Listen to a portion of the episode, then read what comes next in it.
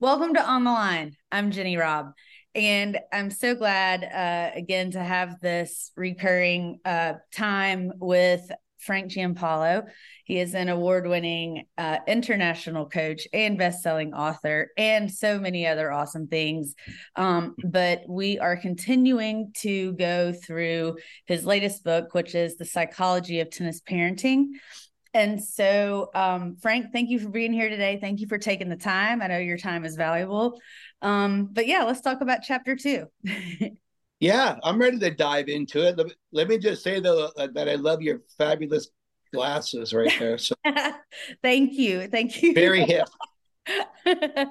cool. thank you. Thank you.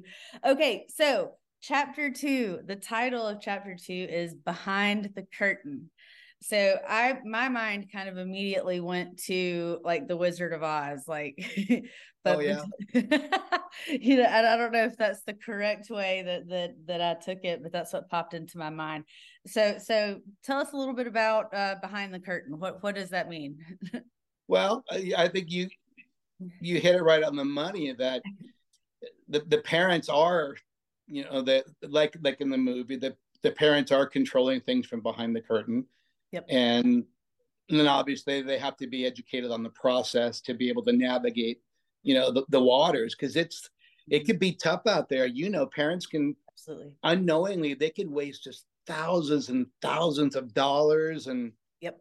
hours and yep. months and months and months go by. And if they if they make some bad choices out there they could really hurt the kid's career. So yeah you know, behind the curtain and i think um when i read this chapter and it really you know kind of reinforced in me how mm. important the role of the parent is so the whole idea behind your book and the other books i mean the tennis parents bible i have the first edition and second edition but i'm so glad that you were one of the internationally leading experts on the idea of tennis parenting because tennis parents they, they do get a bad rap. And part of that cliche is true. There's a reason why things are cliche. There are some crazies out there. But I, I think it's so important to approach this in saying that we know it's hard. It's not an easy job. And so you do such a good job of talking about the job description of a tennis parent. And so I think to start with saying, look, this is not easy you know yeah. and so we're not here to bash the parents we're here to invite them to be more involved and yeah. um you know so so i just love the whole idea of how important the tennis parents are i think it's i think it's really it means a lot to say you know we're not here to just be critical you know we're here to try to help. And so I, I just wanted to kind of put that out in orbit, um, just as a generalization. But um, so yeah, so behind the curtain, uh, yeah. and then the the quote, you know, I love quotes, and so comfortable spaces are dangerous places. Um, and I love that quote too. So I'm going to leave that right there and see see what what you know what led you to the title of chapter two and then that quote. Um, so we have behind the curtain and we have mm-hmm. comfortable spaces or dangerous places. well, so this is it, it is regarding um, you know athletes and their developmental plan and how they really should be seeking weekly growth and improvement goals, right? Mm-hmm. Um, more so than just outcome, because obviously everybody in the tournament wants the same outcome. Right. But it's the people that are growing and learning and um but of course exceptions shadow every rule. So for some people in their environment and in their stages of life um comfortable you know spaces are perfect for them but not for an athlete that's maybe trying to achieve a, a dream of playing college tennis mm-hmm. they're going to have to they're going to have to adapt. They're going to have to really be okay with the idea. So that's kind of why I wrote that. And uh, to me, I think it's I think it kind of says it all right there. And uh, well, I think I think it really builds on chapter one's idea when we talked about nurturing happiness in chapter mm-hmm. one, and we talked about how you have to enjoy the improvement process, even though it might be hard, you know, enjoy improving. And so I think that leads into this idea of comfortable spaces or dangerous places. I think that leads into it mm-hmm. perfectly mm-hmm. because, you know, there are people, kids, athletes, whoever your tennis player is, that do maybe get comfortable in their play and they don't want to do anything beyond that. You know, so so I think there's a real kind of line in the sand of the athletes that are willing and able to improve even if things get worse before they get better technically yeah. um versus just getting to a place of I'm comfortable here playing these tournaments, beating these people and winning. You know, so so I think, you know, to be able to get side outside of the comfort zone is um it's a really big deal. It's a big deal. And so I, I just I love this chapter. Yeah. Isn't it true though that there when, when we when we talk to athletes, sometimes their words don't match their actions. And, right. and so their words say, I want to be a pro or I want to play at XYZ college. But their actions say, I just want to be a hobbyist and play high school doubles. Right. And you, and you see two different things sometimes, but that's that's part of being a kid, I think, and that's part of parents understanding their role and how and when to nurture. Yep. Yep. So yeah. That, that's perfect. I mean, so that that leads us into sort of the first heading, which is the multi-sport theory. Mm. You know, so the multi-sport theory, I, I, I love. This is such an important point that you say specializing before age 13 is often detrimental to the athlete you're trying to develop. And I am so glad that you kind of just put that in black and white you know, because I think a lot of people know it, but they just don't think too much about it. And I think giving that some extra time in your mind is is really important. And so let, us talk a little bit about that whole idea of before age 13, okay. after age 13, and this multi sport theory. Yeah. yeah. Um, I think it's it's meaningful from both sides that, that the mental and the emotional growth of a of a junior athlete, but also the athleticism side. And I mean, you know that their general ath- athleticism is going to be a little bit better, well rounded if they play multiple sports, right? Especially if they play sports that are open skill sports like yes, you know, like tennis and basketball or soccer, maybe. Where yep. and if, if parents, if you, if you're not sure what that means uh, open skills just means you have to make quick millisecond decisions. So it's it's not just footwork, but it's brain work too that has to be very quick. Yep. Um, yep. And so in, the, in those sports, you know, it's it's it's helpful to play basketball first or soccer Absolutely. first.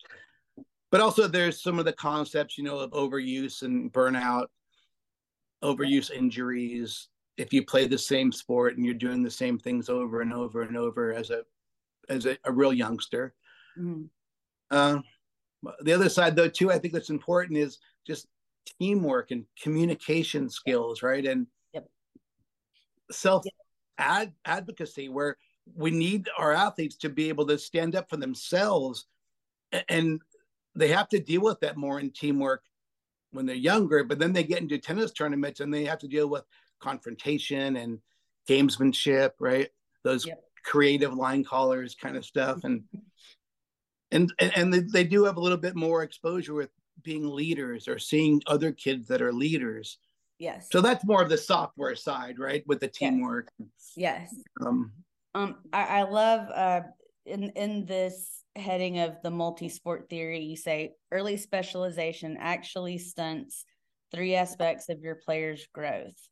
Overall athleticism increases higher risk of burnout and higher risk mm-hmm. of overuse injuries so I think that's such a, a a clean and succinct way of saying, yeah, this is a really big deal, and these are the things that we're talking about. Um, you know, and, yeah. And again, health, the whole health and wellness thing. You know, I mean, if you start you know, as the young athlete, the young tennis player, and you start having injuries and injury after injury after injury is affecting you th- this young, that's a little spooky. yeah. You know, another um another reason why I, I think it's meaningful is um I see a lot of the younger kids, the the, the 9, 10, 11 year olds, and they develop a system of play that works terrifically in the 10 and unders, which is just stay back and push and be consistent and keep right. the ball in play and one more ball. Don't yep. don't yeah, don't dare to go forward, right? Right. But but then they get a little bit older. Now they're in the 14s and people that have power and they have to be able to rely on a full game. Mm. And it's just not trustworthy. They once they get into the habit of not trusting their volleys or their swing volleys or their overheads, once they just believe, and it's all about inner belief, and but once they believe they're only good at staying back, that really stunts their growth. Yeah, it's really hard to change that, you know, to create a new habit when you're yeah. comfortable and you've been having success to then go now I have to do something yeah. different to be successful, and that's scary. yeah, it's very hard, I think, for people to win at a certain level, and they they're going to have to lose before they get better. So it gets worse before it gets better because they're exactly. attempting, you know, new skills that aren't really that's solidified. Right. So um, I'm I'm curious as to I've I've heard a, bunch of different theories about this, but as far as a player, you have a young player that is very um, gung ho about their tennis career. They're they're super into it, and so would you give the advice to the parent to at the level where they are, the level of tournaments I'm talking about. So so different USTA levels or UTR levels. Um, would you recommend that players win everything they can possibly win at a certain level before they level up or mm. if they get enough wins to then be able to compete and they go ahead and jump it and start playing at that higher level even though they haven't really maxed out what they yeah. could be successful doing at the other level like what, what are your thoughts on that well with my players i've always encouraged them to win two or three events before they move up to the higher level Okay. Um, and on that same topic, I encourage parents and juniors to play down a level or two to get used to just the difficulties of winning six matches in a row in a 64 draw event. And yep. Gosh, I mean, a lot of kids are very good athletes and they are match tough, but they're not tournament tough. Right. You right. know what I mean? Yes. Yeah. And so they have to learn that skill of uh, the parents think playing them up all the time is the the correct ticket, but it's not. Right. But they just get used to losing first or second round every tournament, and that becomes a habit too. Yeah, and that's yes, and that one is a difficult one to get out of if yeah. if you go into a thing and you're comfortable with losing that first round you know that that's that's kind of a red flag for me as far as you know what you you should be focusing on um, and so the the parental part, because I know that you know parents for the most part they're spending all this money, they're spending all this time, they want the best for their kids, and so you know again we're not here to to bash tennis parents, even though right. there are definitely the crazies out there, but there are so many well intentioned parents, but they might be misinformed or just uninformed about the best way to apply those th- those good intentions yeah and yeah. um, i'm skipping ahead a little bit but you you talk about mentors and i love how mm-hmm. you know, usually we're talking about a mentor of a player or a mentor of a coach um, but but the parenting aspect i had never actually really thought about that before how like a parent mentor is so important and it is um so I, I, know i just jumped but but yeah let, let's talk a little bit about the idea yeah. of parents as mentors well you if you're a tennis parent out there you do want to find um, and, and, you can talk to the tournament directors they know all the families and the, the mm-hmm. families that have had three or four children that are going through the process and almost any honest tennis parent will, will tell you well we blew it for the first three but we finally know what we're doing now you know? And right right. look we can all just learn from other people's mistakes and so many other parents they're just beautiful people and they want to share and they want to help. Yep. Um, so if, if they can save you thousands and thousands of dollars and knowing what tournament trail to to go on or what rackets to use and that's super customized in its own right. But mm-hmm. you know there's there's a lot of topics. Where's the best clinic? Right. that type of thing. Who do where, who do i what kind of coaches do i look for for double specific skills or mental emotional coaches or right. That's your that's a, a huge secret weapon if you're a parent. But also, but I must say too, if you're a parent that's been doing this for a while, please mentor the younger parents that are just getting into it. And I'm not saying chronological age younger. I'm saying right, tennis right? Where you are in your journey. You know, yeah. Where you are in your journey, you know, it's like meet meet you where you are. You know, those mentors meet you where you are, and and that's so important. I mean, I, I would just to throw a personal insight in. I mean, uh, my father was a, a college athlete and uh, um, my mom didn't play sports in college but they're both they both have athletic backgrounds. And so but they didn't know anything about tennis. And so i start taking tennis lessons. I want to play for the school team. And so they had no idea and this was before the age of like apps and yeah. you know we, we didn't have uh, the, the that in the 90s but um so i think it is so important if you if a parent does find that more experienced parent that can say hey just let me give you a, a piece of advice you know this tournament that tournament you know i, I think that's invaluable. Yeah. And if i was doing it all over again as a tennis parent and I don't, I don't i'm not sure if coaches are going to like to hear this part but i think i would really promote private lessons with the coach to develop you know the kid's identity and the kid's strengths and mm-hmm. things like that. But also i would hire a, a, hitting coach like an older maybe an older high school kid or a college kid. Yep.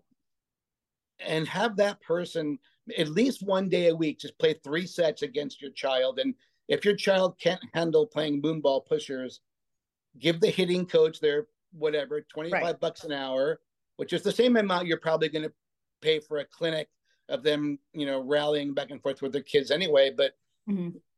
and just say, look, be the most annoying moonball pusher out there, and my daughter has to learn to run the patterns to beat that style.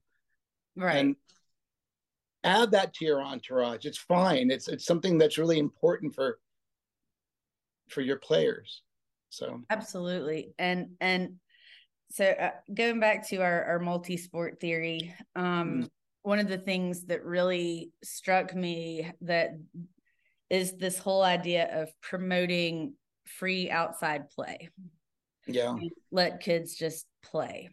And you know the, the, we could talk we could do a whole different uh, podcast about uh over scheduled young children. But um as far as a a parent goes and and again hopefully they would have a mentor or someone to to give them some advice but it's like just just let the kids let some of that creativity come out.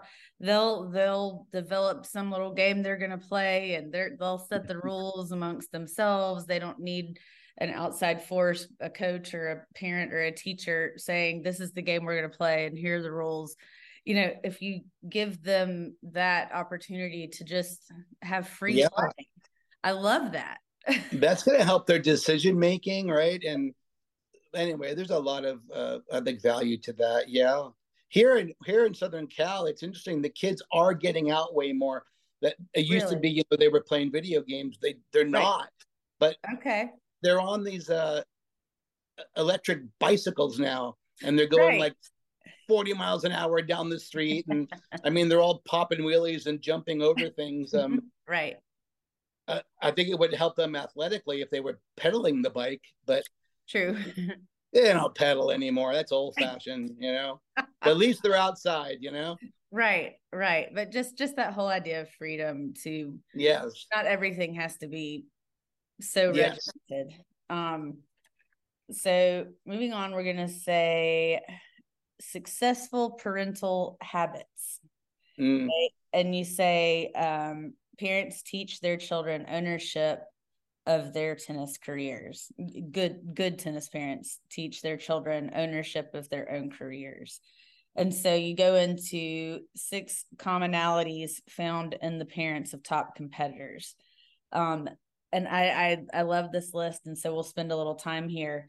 But um, I'm just again, it's it's invaluable to be thinking about this and have it come out because I think so many people will identify with just what to do. What am I supposed to do, you know, as a parent?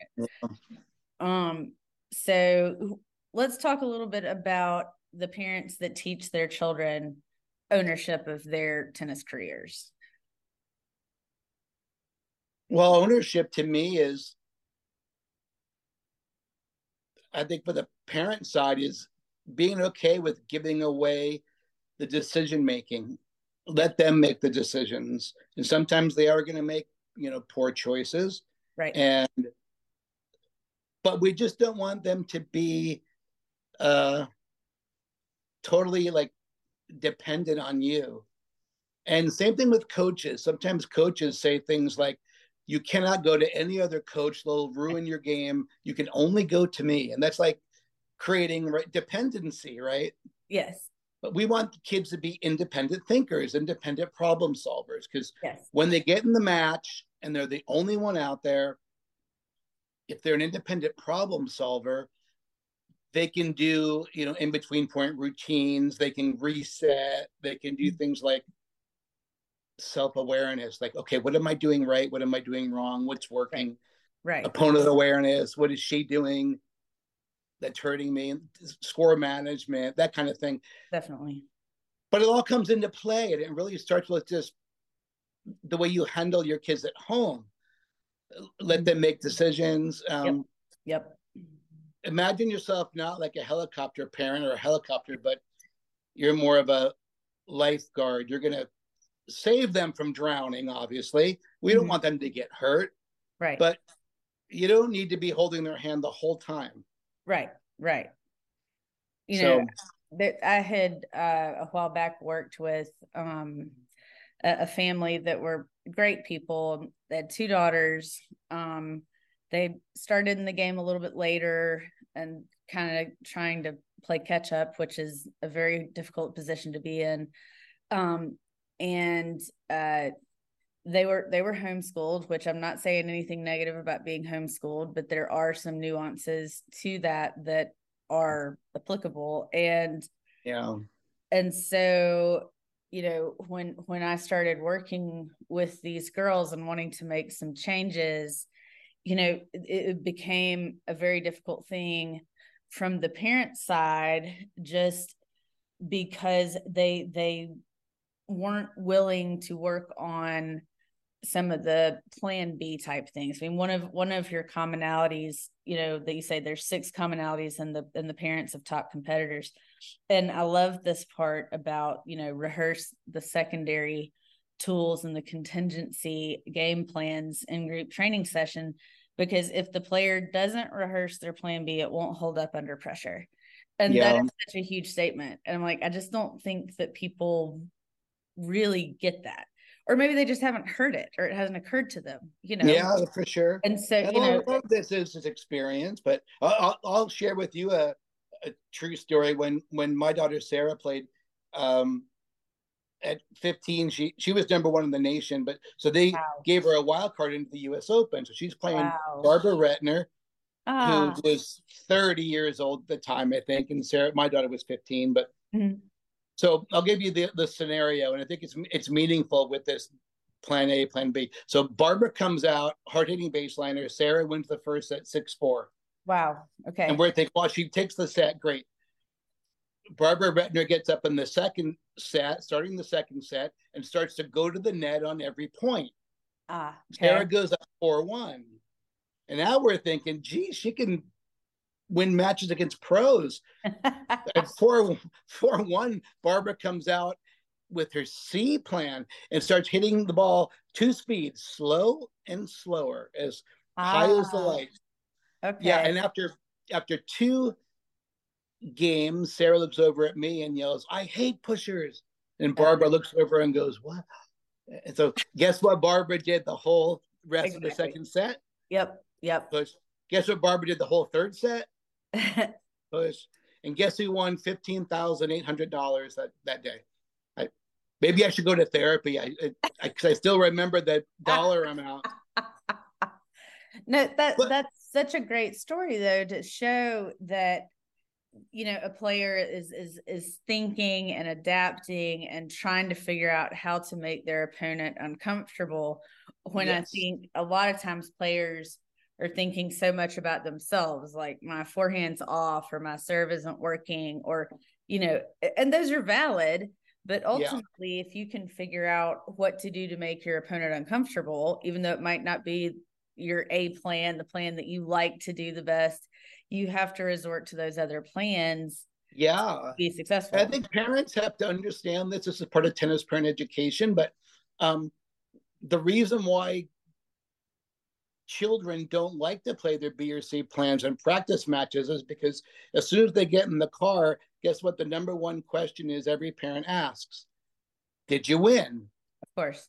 Yeah. Right? And now that stunts the whole growth that we're seeking you know? Yeah it, it should be did you hit your performance goals today? And exactly. Yep. I, I think also it's meaningful that parents and athletes know that if a coach asks them to play practice sets against somebody of their same level play mm-hmm. their a plan if the coach asks them to play somebody lower than their level say yes but tell the coach i'll play but i want to practice my b or c different game plans is that okay right Right. That's brilliant. That's and now brilliant. they got it. They got the go. They got the go ahead. They're comfortable. Yep. You know, they know the little girl. If she wins, she's not going to go on, you know, Insta Twit and tell her or whatever it is. I don't even know what they call it now. I get so confused. TikTok, I guess. I don't know. Well, that brings up such an important point too, because I've experienced a, a lot of parents that that get unhappy if their player is practicing with another player that they perceive to be of a lower level and the parent oftentimes is just chasing that we've got to play against better players. Yeah. so, and so and so you know what i don't even remember who you know said this to me but it made so much sense. But you know when you go play a tournament or you look at a tournament on tv you know, maybe you are the favorite to get to whatever round or win the tournament. But that first match, you know, you gotta you gotta win the first match. And so they might your first match might be someone that is much lesser mm-hmm. experienced in competition, but you still have to know how to focus and win that match.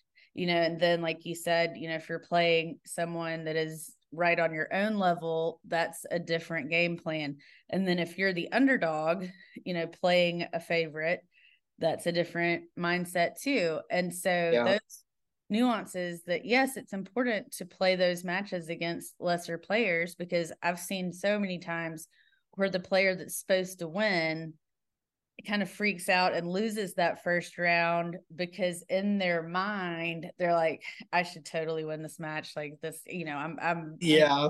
and and and that's hard and as a parent too they're like this my kid should be you know done with the match by now. We should be you know in the car on the way to lunch before match number two like yeah.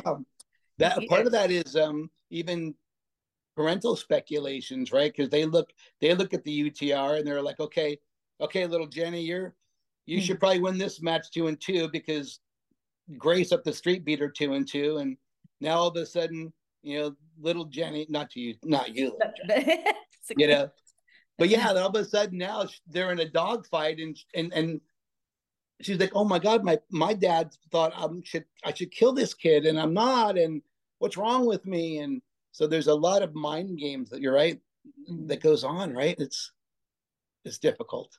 But that's why we're that's why we're here to help folks right exactly. there. You know? Exactly. That's right. um and and last point on this is under the heading of successful parental habits, which is we didn't go through them all, but that's why you need to get the book. but um I do I do love this one that says uh being a great competitor is different from being a great ball striker. Mm. And that really, really hit home with me. Um, you know, uh, last year I had a phenomenal opportunity to work with the um, University of Alabama men's um, team. All right. And uh, so I spent I spent a year um, with them, and it was it was amazing. I'm so thankful that I had that opportunity. But you know, when I first would come out to practice, and you know, I didn't recruit these guys. I don't know who these guys are and so and, and uh the the head coach i was like don't don't tell me what the ladder is let me just kind of see if i can figure it out and mm-hmm. you know if you're watching the players in the warm up i'm like gosh i mean they all they all look great. I have no idea who would be you know who's one versus who's six. Yeah. And just watching them warm up as far as being a good ball striker i'm like these guys all look amazing. Know, but then when they got into more competitive play yeah. then you could see the difference. And so it's like physically they were all fabulous ball strikers but how does that then lead you to being you know that good competitor versus just yeah. striker well, it's all it's uh, to me. It's a matter of are you really are your athletes practicing in the manner they're expected to perform, mm-hmm. and um, you know that goes back to the old statement that you and I we would hear every week is why is my kid so good in practice, right? But they tank in matches, and right, right. And, and but parents usually what happens is that the coaches are are talented, man. They, they hit the ball right to your player's strike zone, you know, waist level all the time, same ball speed, right. almost hitting the racket, right? As they rally stationary, standing still. Right, right. This is like Friday. So, you know, the little Johnny is saying, Man, I'm gonna go pro. This game is so easy. And and they look, they really look terrific in practice. And then Saturday comes along and they play kids that are playing a violent game of keep away, not a game of catch, right? Right. Right. And now it's like, what the heck happened? And then they, they go down in flames. So I think that's really meaningful that when you're when you're hiring coaches, if you're a parent, you really want your athletes to once they get their foundation down, practice keep away patterns and plays because right that's the difference. As soon as a match starts and the warm up rally is over, mm-hmm. the kids that just rally all day, that's all they got they're just a rallier from standing in the middle. Right. And the kids that right. are good at changing the angles and hitting it away from people. That's the game changer. really is. That's the game changer. Um, so I, I want to touch on quickly for the next next uh, idea, which is old school parenting. Um, and it was so mm-hmm. funny when I was reading this little part, how it's like, you know, if I think you called her Dolores or Doris or but, but uh, in the example in the book, um, you talk about uh, a parent of a child who didn't make the high school team, and instead of blame shifting and yelling at the coach or complaining to the athletic director or you know transferring to another school or advising the child to quit the system isn't fair you know all of that stuff. And then you go then there's the parent uh that says get in the gym and work harder. Yeah. And so I, I think um you know oftentimes and we've talked about sort of the idea of the helicopter parent or the tiger parent or the idea of you know you don't prepare the way for the child you prepare the child for the way you equip them with the skills that when they meet adversity, then they can do it versus telling mom and mom's going to go or dad is going to go and just you know be a little a little crazy even if they're yeah. well intentioned you know yeah and i mean this story is um it's a i think it's a pretty famous story that uh, dolores really is the mother of michael jordan the basketball player Oh, I did not even make that connection. Okay. Yeah. and and she really did that when he was in high school and he wasn't really? making quads. She said, Well, just you're not working hard enough. Wow.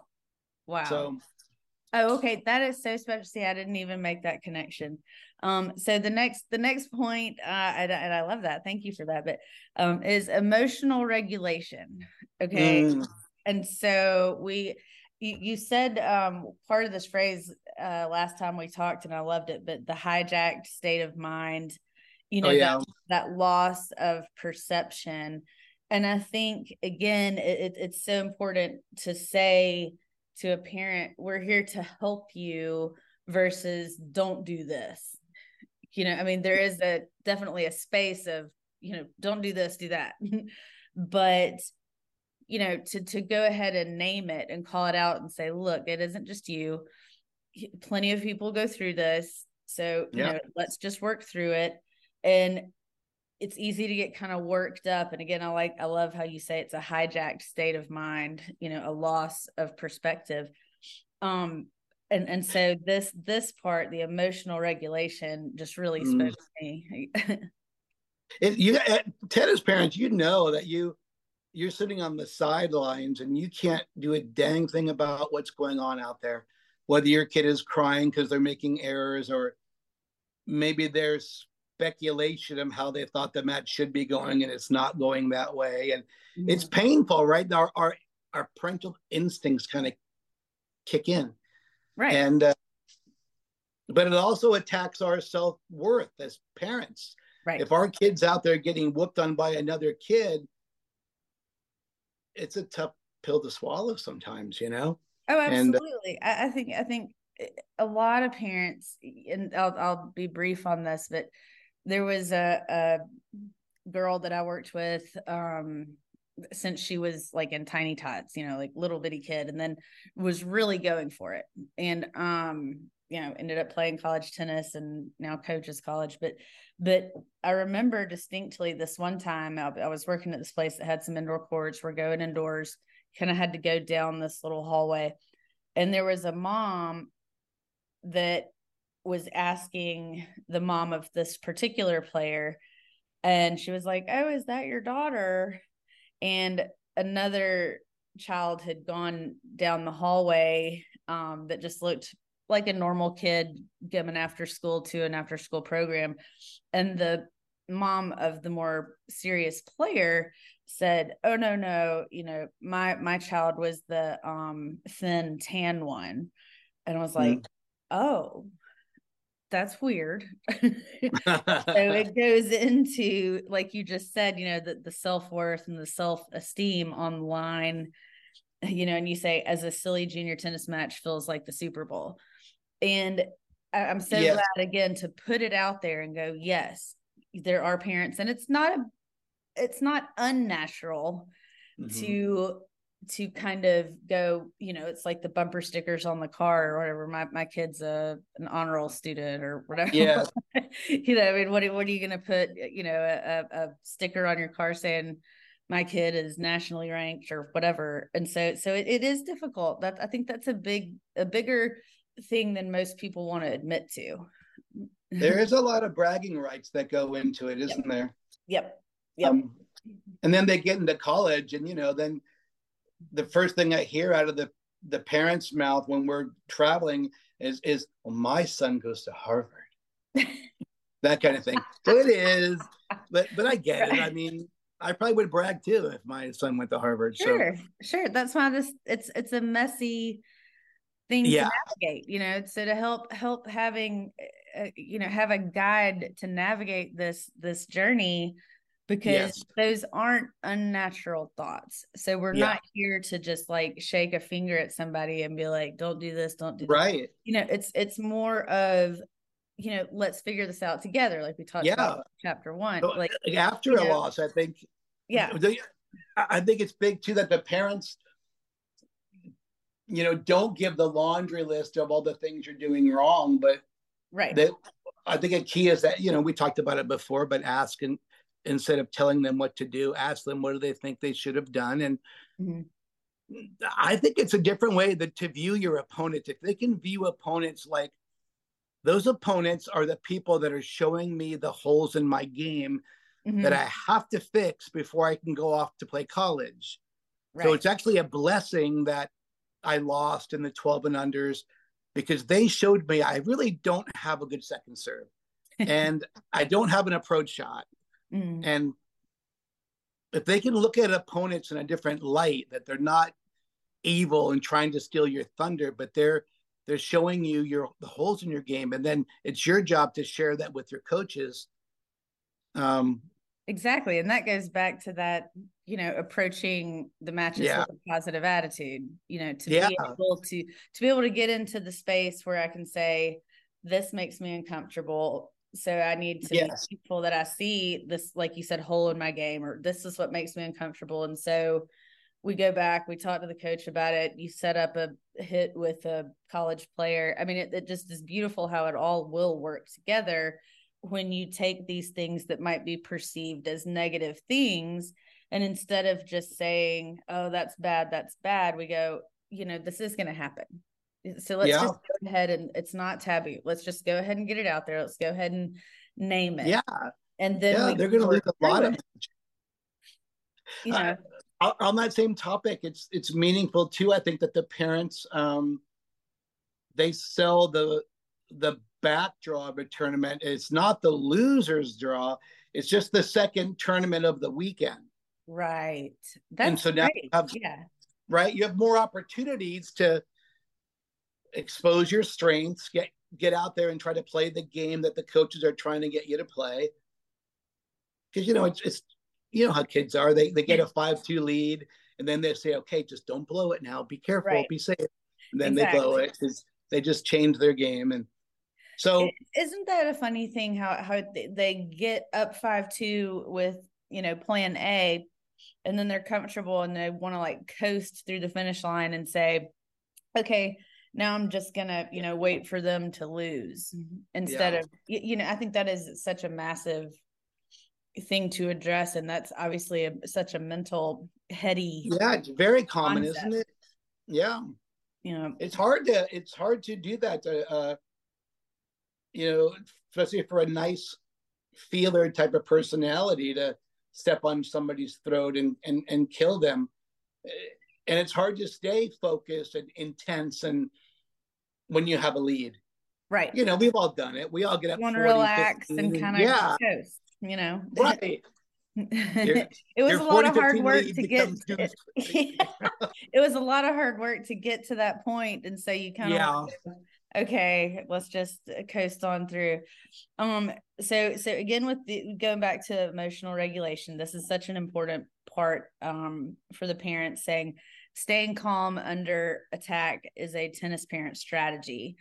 Um, and I think that is, you know, you go, okay, staying calm under attack is a tennis parent strategy. Hmm. You know, what does that actually mean? But then you follow it up and you say, managing one's mindset, facial expressions, and body language is a vital tennis parent job description.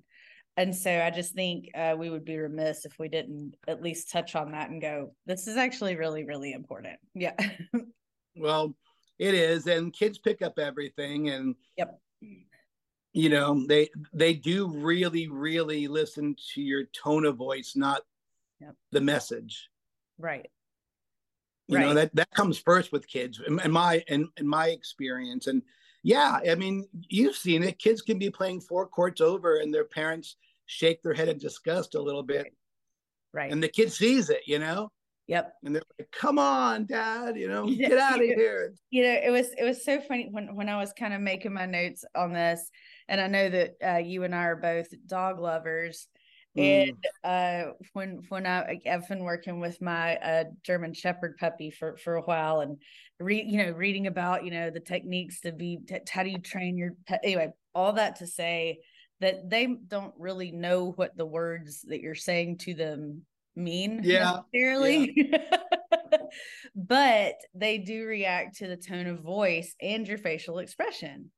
And so it's like, you know, if I'm saying, you know, good, good, good girl, good girl, you know, she doesn't know what good or girl means, but she can tell by my tone of voice that, oh, yeah. this is good. and works. so it's oh. not exactly like like uh you know working with an actual human child but again it's like the dog is going to react to your tone of voice and and even your facial expressions and those things and so i thought that was kind of just a neat little thing to go oh you know yes it's true you, yeah. you know yes what the tone that you're using definitely matters and that is part of the parental dialogue. It's not just the words that you're using, but it's how you're saying them and when you're saying them, right? Mm-hmm. And and that's the next chapter, even, huh? It's chapter three. Is all right. that's what that we'll be getting into a there's, little bit. There's our segue. yeah, right on. But um, one one more thing I wanted to touch on on this uh that this heading that that you say teach independence versus dependence, and I think we could do a whole podcast just on this. So yeah. I'll be quick. I know I know our time time is getting getting gone here, but um, I love how this gets into the more not just on the tennis court, but life. And yeah. so you say strong, independent problem solvers are essential in competitive tennis and life. And so I just think after I read that statement, I was I was like, okay, I just need to stop for a minute and be like, that's so true. You know, it, it, if if you are learning those skills, which are life skills of dealing with adversity, then that is definitely reflective of your competition and your and your next match. You know, I mean that there's going to be adversity. There just yeah. is. and look, if you guys are lucky as parents, if you're lucky, your kids are going to go off to college and they're going to need to be independent problem solvers because you don't want them coming back living in your basement, you know, right. 40, 40 year olds. And man, you want them to be, you know, successful. And so, yeah, it's it's it's a funny thing. I mean, I, I you know, I've, I've told parents before. It's like it's kind of a weird uh, job description for me, but it's like I'm I'm trying to train players not to need me. right on, right on. You know, I want them to be able to do this for themselves. So yes, I can be a guide. You know, yes, I want them to to make their own decisions. So so essentially, um, I'm putting myself out of a job. I want yeah, you to go funny, on, but then yeah, but I want you to go on and do this. Yeah. yeah, I'm not going to hold your hand when you're 40. Yeah. yeah. Beautiful. So, um, let's see here. The oh, this was another part before we move on. Is is you say giving them responsibility like you talked about the airport analogy um mm. a while back and i loved that but you know in this it says trusting them develops the confidence required to be an independent problem solver and that idea of trusting someone and then that gives them confidence i, I think is so important you know yeah. i mean even if something little like let's say my mom is uh gonna make dinner for for some friends there she's entertaining and you know she needs me to pick up something from the store uh that that she really needs and she can't leave and go get it right now the fact that she would trust me to go get this ingredient that she needs yeah makes me feel you know i feel good i'm like oh yeah you know, versus if she was like, I'm not going to send you to the store because you're going to come back with 10 different things and forget what I sent you for, you know? Yeah. Yeah.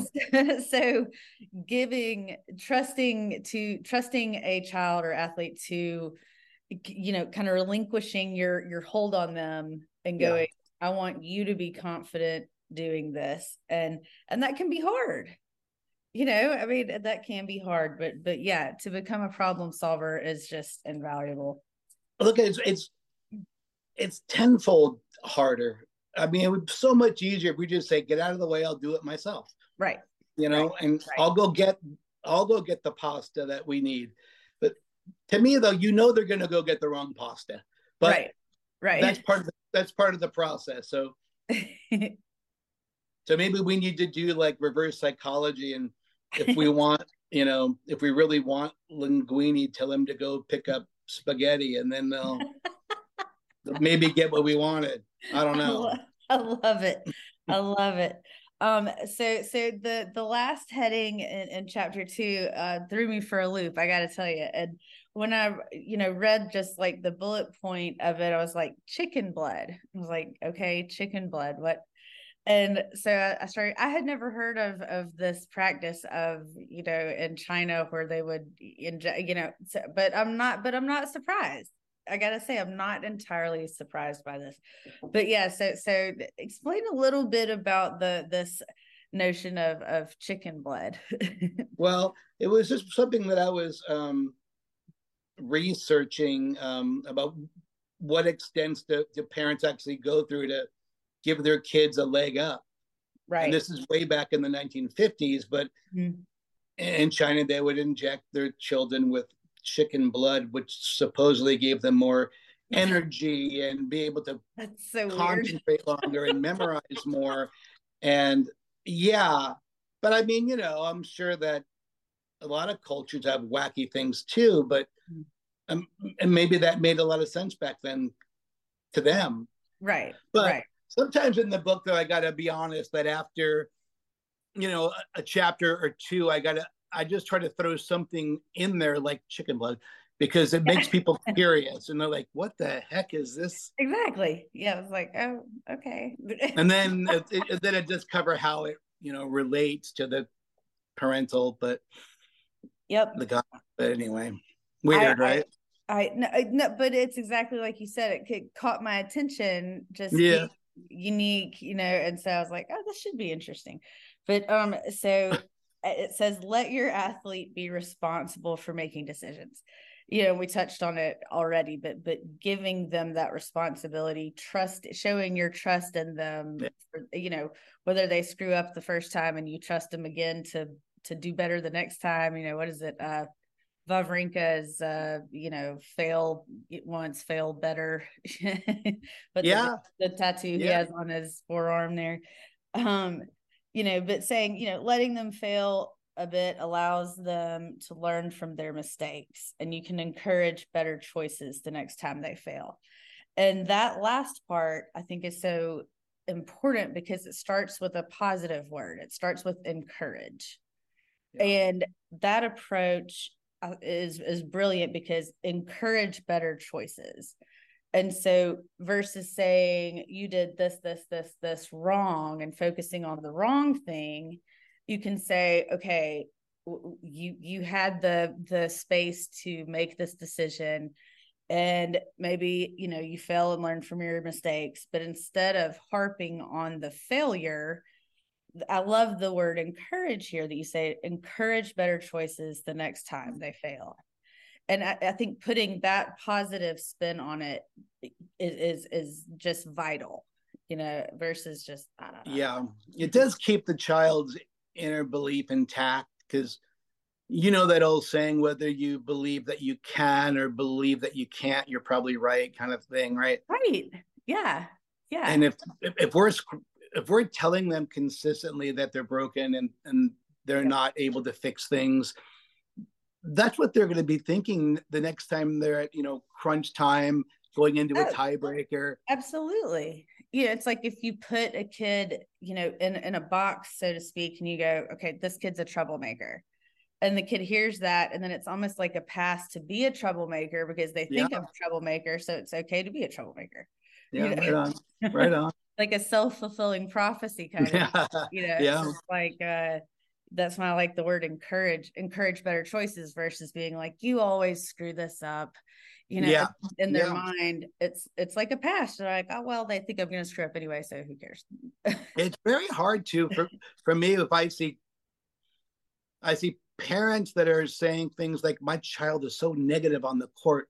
And then I I pay attention to their dialogue and the parent is very, very, very negative. Yep. And, and, it's like, well, that's where they get it from, you know, right. that kind of thing. Right. That and, is like the modeling part of it. Like, cause like you right. said, the kids are paying attention, even if they are. it's subconscious. You know, there's consciously paying attention and then there's subconsciously paying attention. And that's they're they're equal in a way. and I think that's important when parents do uh, scold their kids or they're getting upset about things that I like the idea that coaches too, but coaches and parents, they audio audio record these conversations just for their own growth and then listen to themselves. Yep. Yep. So what you think you're doing might not yes. really be what's happening. Man. This this this last part here of of the chicken blood. Uh. the part says uh, by allowing your athlete to deal with conflict and cope with defeat, you're secretly developing their life skills, positive character traits, and the moral compass every young person needs to succeed. That is just such a beautiful statement. Um, again, about that, about talking about allowing your athlete to deal with conflict and cope with defeat. Um, you know what, what, how that's building on their life skills and and positive character traits and a moral compass that that every young person needs to succeed. Um, that reminded me of of there's a Rudyard Kipling quote um, above the the kind of tunnel to go out onto center court at Wimbledon. And it says, if you can meet with triumph and disaster and treat those two imposters just the same. And uh, it's from a poem that he wrote that that's it's called If. But but I just I love that because I feel like it, it it kind of encompasses you know, meet triumph and disaster and treat those two imposters just the same. You know, so it's like dealing with, like you say, coping with defeat, you know, and coping with, you know, when you do great. So, yeah. so, so it's kind of, you know, it, your triumph can be fleeting and disaster is also fleeting. And so exactly. you know but, but, and so that's why it says treat those two imposters just the same because you're not wholly defined by either one of those because you're sure. going to experience both. And so that's why I, I I, love that poem. I, and um it's great. Isn't that but that's such an important life skill because if we're really honest about it life is hard. And we have to prepare our children for the fact that people are going to say no and they're going to fail and they're not going to get every opportunity that they wish for.